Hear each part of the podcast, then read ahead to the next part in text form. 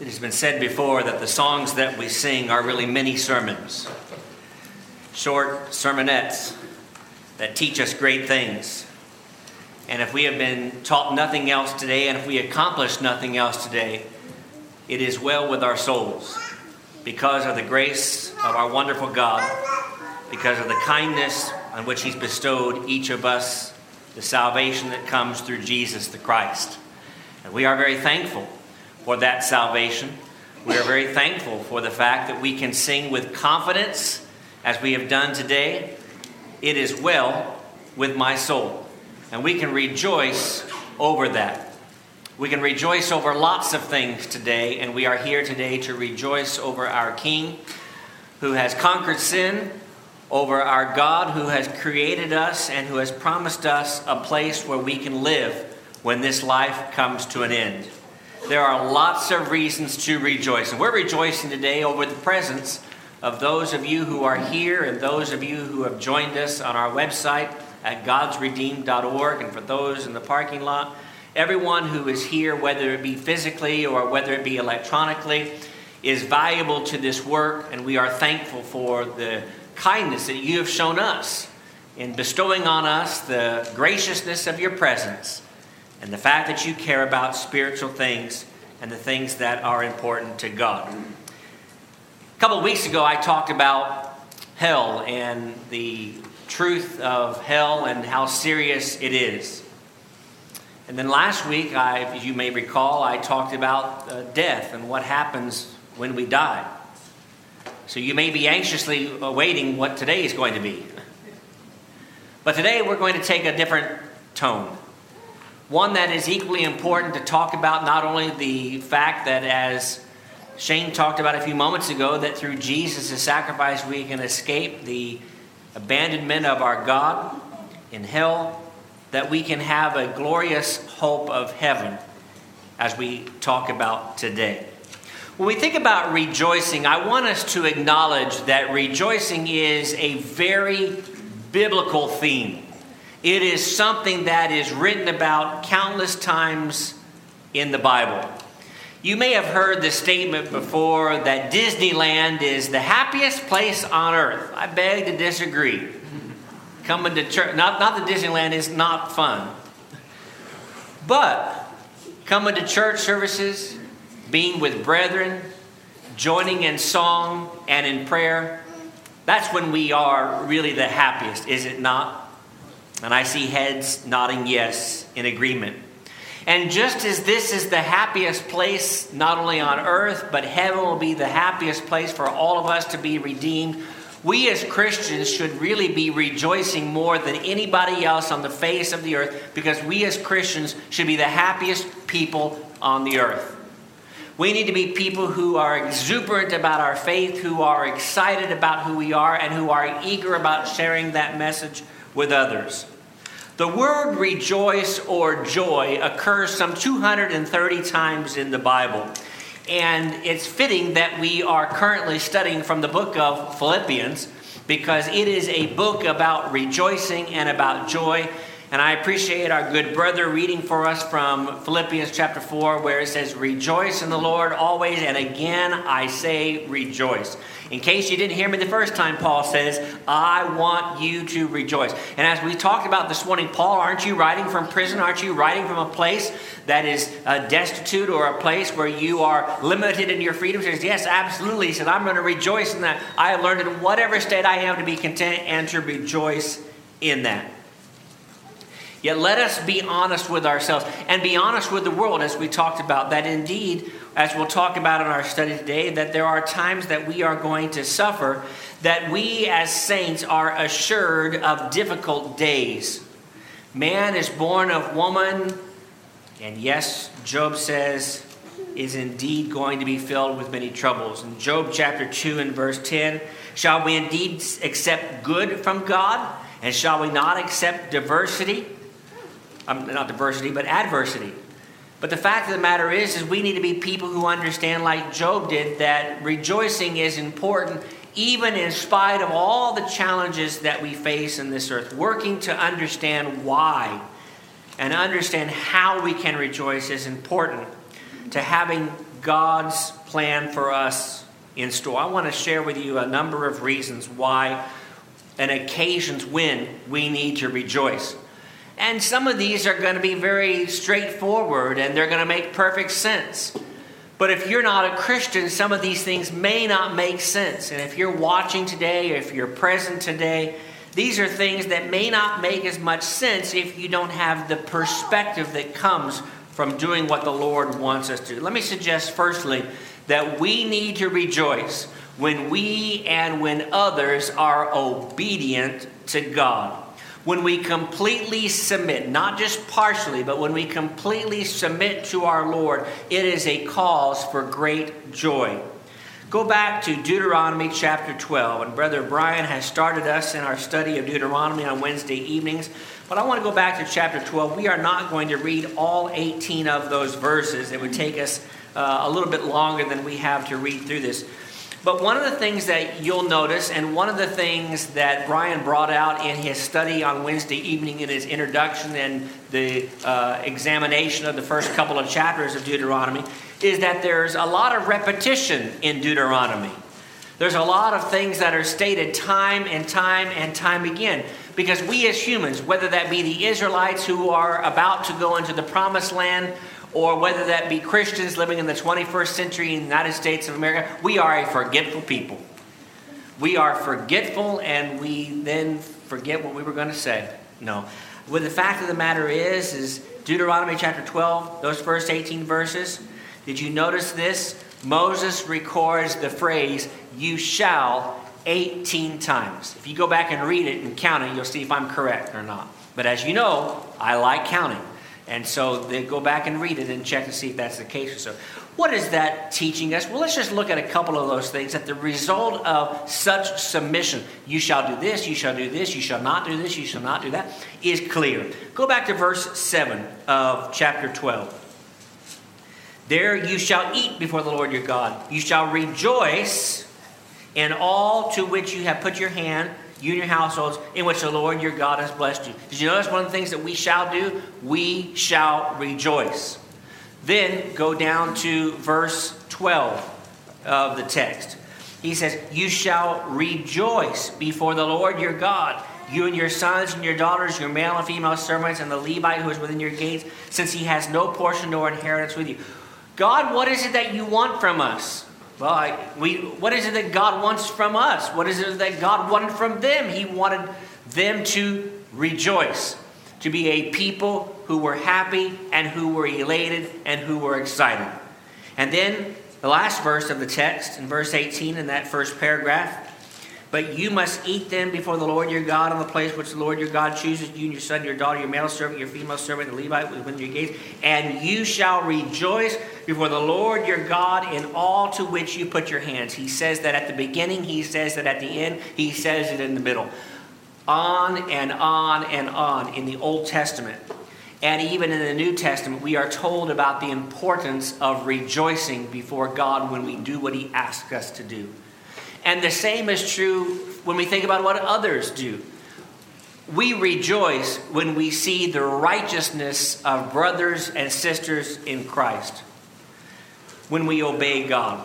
For this kind of submission to be possible, wherein it leads to rejoicing, we have to have complete trust in God. I want to go back to the book of Psalms, and I want to look at two Psalms very quickly.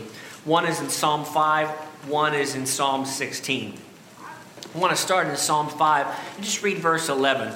And the Psalms are wonderful for a study like this, right? Because they talk about the importance of rejoicing in God.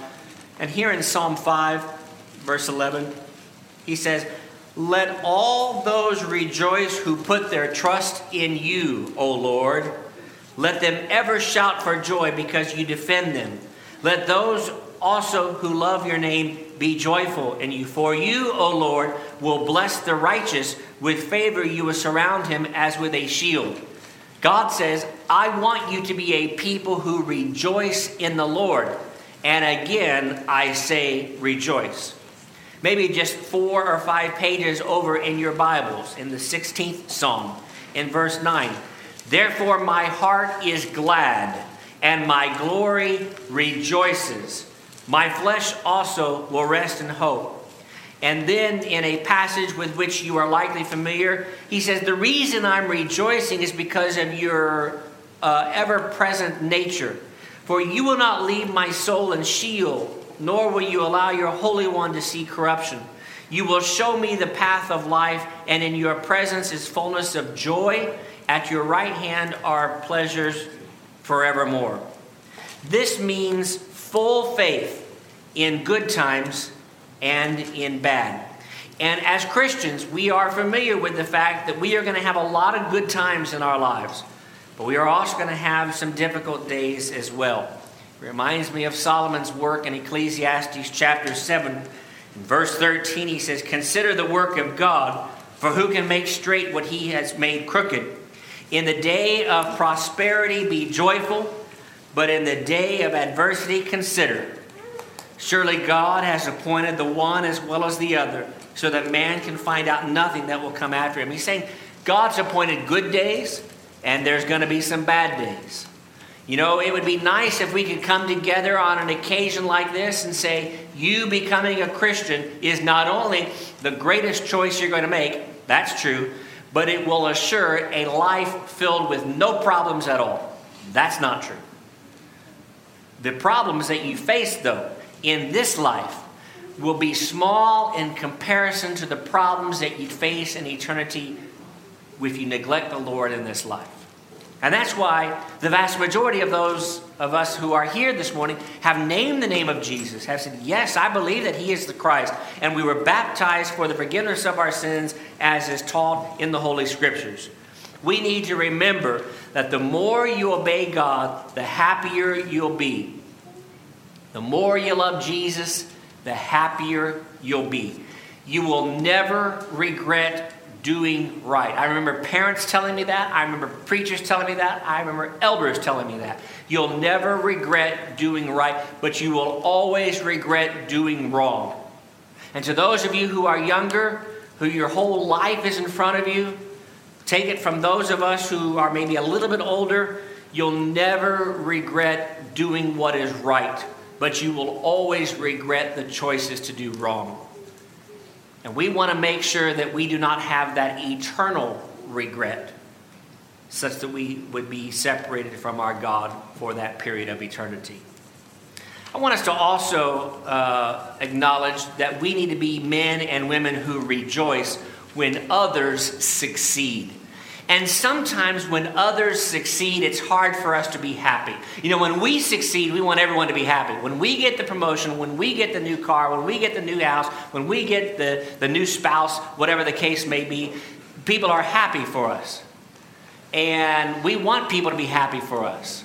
But when someone else has good fortune come their way, or they are blessed by God and they get the promotion or the good thing that comes their way, what about me? None of that good stuff's been happening to me this last year, or the last year and a half, or the last three years, or my life. Humans are very selfish by nature. And those of you who are parents of very young children understand you have to kind of get that out of your children early on because we are, as humans, selfish by our very nature. And we like to celebrate our own successes, do we not? But God wants us to rejoice when others succeed so that we are separated from the world. Go to Romans chapter 12, and you're familiar with verses 1 and 2. Every uh, Christian who's been a Christian for more than probably even six months has come across this particular passage where he says, Don't be conformed to the world, but instead be transformed by the renewing of your mind, so that you may prove what is the good and acceptable and perfect will of God. The point being, don't be like the world, be different and stand out for a better cause. Well, drop down to verse 15. Rejoice with those who rejoice, and weep with those who weep. I've long said that the Bible does not tell us to do things that are easy or second nature. Rather, it tells us to do things that are hard and have to be learned. And this is one of those. Because rejoicing with those who rejoice, that means that I don't get what they get, and weeping with those who weep means that they're raining on my parade. But the fact of the matter is, is we are responsible for being one. And as we talked about in our study this morning from Philippians chapter 1, we are individuals who are united with one another. And as the analogy was pointed out from Philippians chapter 1, verse 28, we are indeed a team working together. Paul wrote to the church at Corinth in his first recorded letter in chapter 12, and he says in verse 25, he says, there should be no division in the body, but that the members should have the same care for one another. So, the way that I care about you is the way that you care about me. I just hope that the way that I care about you matches the way you care about me. If one member suffers, and we have members who are here this morning who are suffering, who've lost loved ones, who have loved ones in the hospital, who have people who have lost their jobs recently. So we have people who are suffering right now in this very room, and people who are watching from home may be suffering and unable to be with us on an occasion like this. If one member suffers, who else should be suffering? Everybody else. Because we are all in this thing together. And if one member is honored, has great things happen to him or her, all the members rejoice with it. You are the body of Christ and our members individually. And again, I already answered this question, but is it always easy to rejoice with others? The answer is no. But we have the responsibility of doing so. Let me suggest a third thing that, again, would be very striking to someone who doesn't have a spiritual or biblical perspective. And that is, we are men and women who rejoice when we are challenged when bad days come, when a difficulty is posed in our path. The New Testament, for that matter, the Old Testament, is clear that difficult days will come for all people, but especially for those of us who are saints. But it is also clear in how we should react to those difficulties.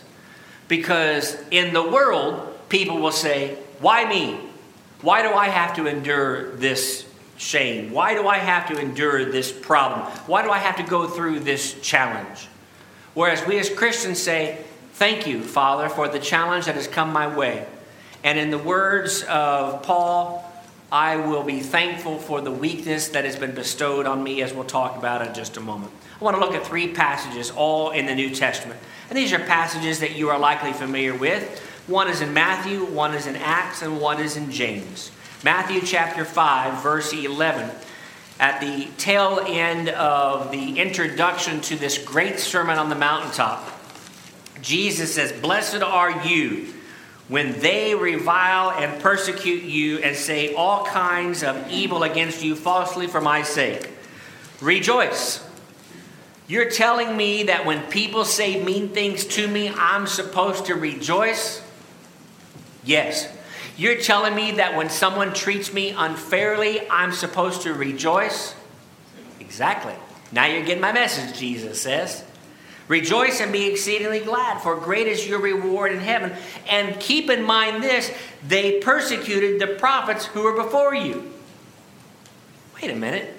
Did Jesus just tell me that I'm kind of on the same level as the prophets who were persecuted? And that if I'm persecuted, I'm doing the job that they were doing? I think that's what he said. Well, that kind of makes me feel excited. Well, bring it on, world. Philippians chapter 1 says, It has been granted to you to suffer. It's a privilege to suffer. Go and read 1 Peter, the entire epistle. It'll only take you about 15 minutes to read it from front to back. And you'll read where Christians are suffering tremendously. And Peter says, Be thankful for that opportunity so that you can suffer just like Jesus suffered himself. In Acts chapter 5 and verse 41, you're familiar with what happened there with the early apostles. In Acts chapter 5 and verse 41, you see, they got themselves in trouble quite often by teaching the truth. And they departed from the presence of the council after they had been beaten and after they had been humiliated. And they rejoiced that they were counted worthy to suffer shame for the name of Christ. And daily in the temple and in every house, they did not cease teaching and preaching Jesus as the Christ. What did they not do? They didn't quit. They didn't stop because that would have been victory for Satan. But we cannot allow him to be the victor. We want him to lose and to lose miserably. And finally, in this uh, trio of passages, is in the book of James, chapter 1. And again, these are not passages that are probably new to you. But in James chapter 1, verse 2, he says, My brethren, count it all joy when you fall into various trials, knowing that the testing of your faith produces patience, but let patience have its perfect work, so that you may be perfect or complete, lacking absolutely nothing. Beautiful verses. Hard to apply sometimes, but beautiful passages that attest to the truth. We should try our very best to match the perspective of Paul that when there is a thorn or a stake in our flesh, we say, When I am weak, then I'm strong. I am going to rejoice in my infirmities because I know that God will bless me accordingly. So, here is probably the most challenging thing that I'll ask you to do, and the most challenging thing that I'm going to ask myself to do. And that is next time you have a challenge, a specific challenge, go to God and say, God, it doesn't make sense to me. I may not really care for it, but I want to thank you for this challenge. I want to thank you for this financial challenge. I want to thank you for this mental challenge. I want to thank you for this physical ailment. I want to thank you for it because I know that there's something I can learn from it. When you get to the point, and I'm not saying I've gotten there, there are times where I do this thing in the box well, and then there are times where I do it very poorly, and I do an awful lot of complaining along the way. But when you get to the point where this is second nature and you say, God, thank you. Thank you for the challenge that you've given me today. It wasn't what I was expecting. I didn't expect to be in the ER today. I didn't expect to be in the boss's office today with new challenges coming my way. Thank you, God. Thank you for it. Let me learn from it. Let me suggest also that we are to rejoice when we give. And now people in the world would say that makes no sense at all because when I give, I have less. And when I have less, that makes me unhappy. And when I'm unhappy, I'm not rejoicing. But the more that we give, whether it be of our time, our talent, or our treasure, it is good for us to do so. We are, based on Genesis chapter 1, created in the image of God. And it is built into us to be men and women who are generous except we are selfish by nature at the same time. So there's this struggle in between us where I don't want to give, but I do want to give. And the more that we give, the more complete we are in that process, the more joy we will experience. Jesus famously is quoted in Acts chapter 20 when Jesus was quoted as saying, It is more blessed, more happy, you are more fortunate, is the word that is being used there, to give than it is to receive. I want to go back and look at one Old Testament passage in 1 Chronicles chapter 29. You may say, what does 1 Chronicles have to do with that? Except you're a good Bible student, so you probably know where I'm going here.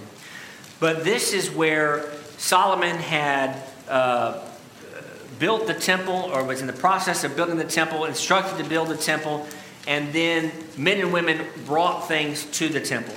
And we're not going to read all nine verses, but if you want to write those nine verses down and then read them sometime uh, later this week, I do want to focus in on verses 6, 7, 8, and 9, where it says, The leaders of the fathers' houses, leaders of the tribes of Israel, the captains of thousands and of hundreds, with the officers over the king's work, offered willingly that's, of course, the way that we give, not grudgingly or of necessity, 2 Corinthians, right? They gave for us the work of the house of God 5,000 talents, 10,000 darics of gold, 10,000 talents of silver, 18,000 talents of bronze, and 100,000 talents of iron. Whoever had his precious stones gave them to the treasure of the house of the Lord and to the land of Jehiel, the Gershonite. And then what happened? The people said, We're bankrupt. We don't have anything left to give. No, that's not what they said. People said, we're sad because we don't have any more of our jewels or of our gold. That's not what they said either. It says, The people rejoice. If you like underlining things in your Bible or making lines and circles, underline the word gave in verse 8 and the word rejoiced in verse 9 because there's a relationship between what we give and how we rejoice. And that was true then, and that is true today. We just recently studied from the book of Exodus, and you remember that the Israelites had their good days and they had their bad days. And it was from oftentimes their own mistakes and poor choices. But remember when it came time to give, eventually the leader said, Enough. You've given too much. It's, it's, we've got enough to do the work now. It reminds me also of what is written in the book of Nehemiah, which we recently studied about a, about a year ago. But in the book of Nehemiah, there's an interesting statement that is made in chapter 12 and verse 43, near the very end of the book. It says, Also that day they offered great sacrifices and rejoiced, for God had made them rejoice with great joy. The, do you notice how many times the word joy or rejoicing is used? So that the joy of Jerusalem was heard afar off. These people were rejoicing so loudly and they were celebrating so uh, abundantly that people in neighboring parts of the city and outside the city could hear of their rejoicing. Why? Because they gave. The more we sacrifice of what we have, whether that be our money or that be our time or our talent, the more joy we will experience. Number five, we rejoice when someone changes, when someone repents. Well, given the fact that none of us are perfect, all of us are going to need to repent from time to time. Sometimes that's a public confession of wrongdoing. Hey, I've done wrong. I'm sorry about that, church, and I want you to know that I'm going to try to do better. Oftentimes, it's private because no one else knows. Maybe it's a thought that we had, maybe it's the way that we treated someone, uh, maybe it's what we didn't do in service to our Lord. But continual righteous living and a change to a more righteous living is indeed a joyous thing. Let me look very quickly with you at three passages in the New Testament. One is in 2 Corinthians chapter 7 and verse 9. He says, I rejoice, Paul says. Paul, why are you rejoicing? Paul says, I'm always rejoicing. Doesn't matter what's going on, I'm happy. I'm a happy man. And he says, I rejoice not that you were made sorry, but that you were sorrowful and it led to repentance. For you were made sorry in a godly manner that you might suffer loss from us and nothing. What's Paul saying? He's saying, I'm glad that you made a change for the better.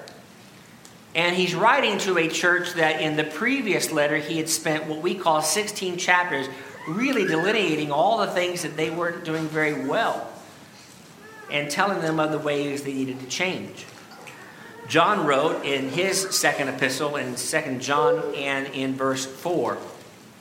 And he says, I rejoice greatly that I have found some of your children walking in truth, and we received commandment from the Father. He says, I'm happy about that. And Luke 15, verses 6 and 9, tells us about the joy of someone who has repented coming home. There should be greater joy for that. There should be no greater joy, to put it a different way, for saints than to know of the righteous choices of others. And my question is, and, I, and it's an easy question to ask and a relatively easy question to answer, is can we communicate that better? That when we see the righteousness of those around us, we share with them, we're thankful for that righteousness. Whether that be in a person repenting of sin or that person just continuing to be faithful in his or her example. Maybe we can do a better job of writing a quick note sending a quick text, making a call, or visiting that person and saying, you know what? Your faith, your faithfulness, your diligence matters to me. And I appreciate the work that you do. Because when anyone repents or anyone serves the Lord, that is an opportunity to, to rejoice. Let me close with this that we are to rejoice when we consider salvation. We sang a few moments ago and did so with great enthusiasm. In the third verse, my favorite of the entire song, and we sang, My sin. Oh, the bliss of this glorious thought My sin, not in part, but the whole. What happened to the sin? Remember the next part of the phrase? Is nailed to the cross, and I bear it no more. Praise the Lord. Right? When we sing that, we are singing that I know that I am saved, that it is well with my soul. If there is anything that should bring about joy, it's to think about what God has done for us. And that brings me back to close in the book of Psalms. And I want to look at three Psalms very quickly. Psalm 9 and verse 14 reads this Psalm 9 and verse 14 that I may tell of all your praise in the gates of the daughter of Zion. I, the psalmist says, will rejoice in your salvation. In the 13th psalm, I have trusted in your mercy. My heart shall rejoice in your salvation. And in the 35th psalm, in verse 9, the Bible records, My soul shall be joyful in the Lord, it shall rejoice in his salvation. And on and on and on we could go in the book of Psalms or elsewhere in the Old and the New Testament. The fact is, is like the psalmist, we need to communicate to God our joy over salvation. We need to be excited about salvation. And there are so many things that we get excited about. We get excited about our sports teams. We get excited about our, our, our kids making the honor roll. We get excited about uh, getting a job promotion. We get excited about going out to eat sometimes. We get excited about lots of things. But there is nothing that should excite us more than the salvation of Jesus Christ. That's exciting stuff because that's big stuff. That matters more than all that other stuff added together and combined. But if you don't have salvation, you can't be excited about it. That's the truth. If you don't have salvation, if, if, if you can't sing that song, It is Well with My Soul, with absolute confidence, then you cannot be excited. If you've not experienced salvation, then as we quoted from 1 Corinthians chapter 15 in our Bible study this morning, reminds me of where Paul is talking about the, the futility of life without hope.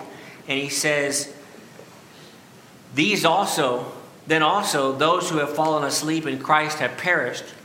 If in this life only we have hope in Christ, we are of all men the most miserable or the most pitiable.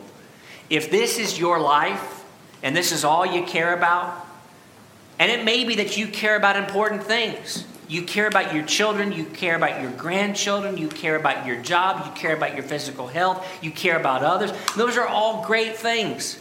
But if that's all you care about, you've missed it as to what really matters the most. It is well with my soul. And we will one day stand before God on the day of judgment and give an answer for the way that we have conducted ourselves because we are men and women who rejoice because of God. Rejoice always. It is a command from God. And let's face it, it makes all the difference in a world filled with people who are sad and distraught. There are so many reasons, and I could go on for another hour as to why we should rejoice. But we've said enough to prove to ourselves, to prove to the world, to prove to those who are not Christians this morning that you need to rejoice, but only if you have the salvation that comes through Christ Jesus. If you're here and you are not a child of God, you cannot rejoice with the rest of us.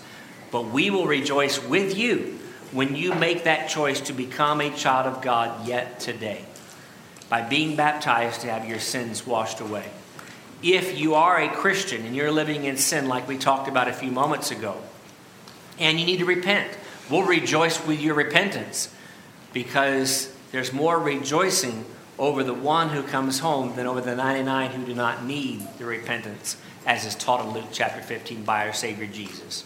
If we can help you in any way, let us know while we stand or while we sing.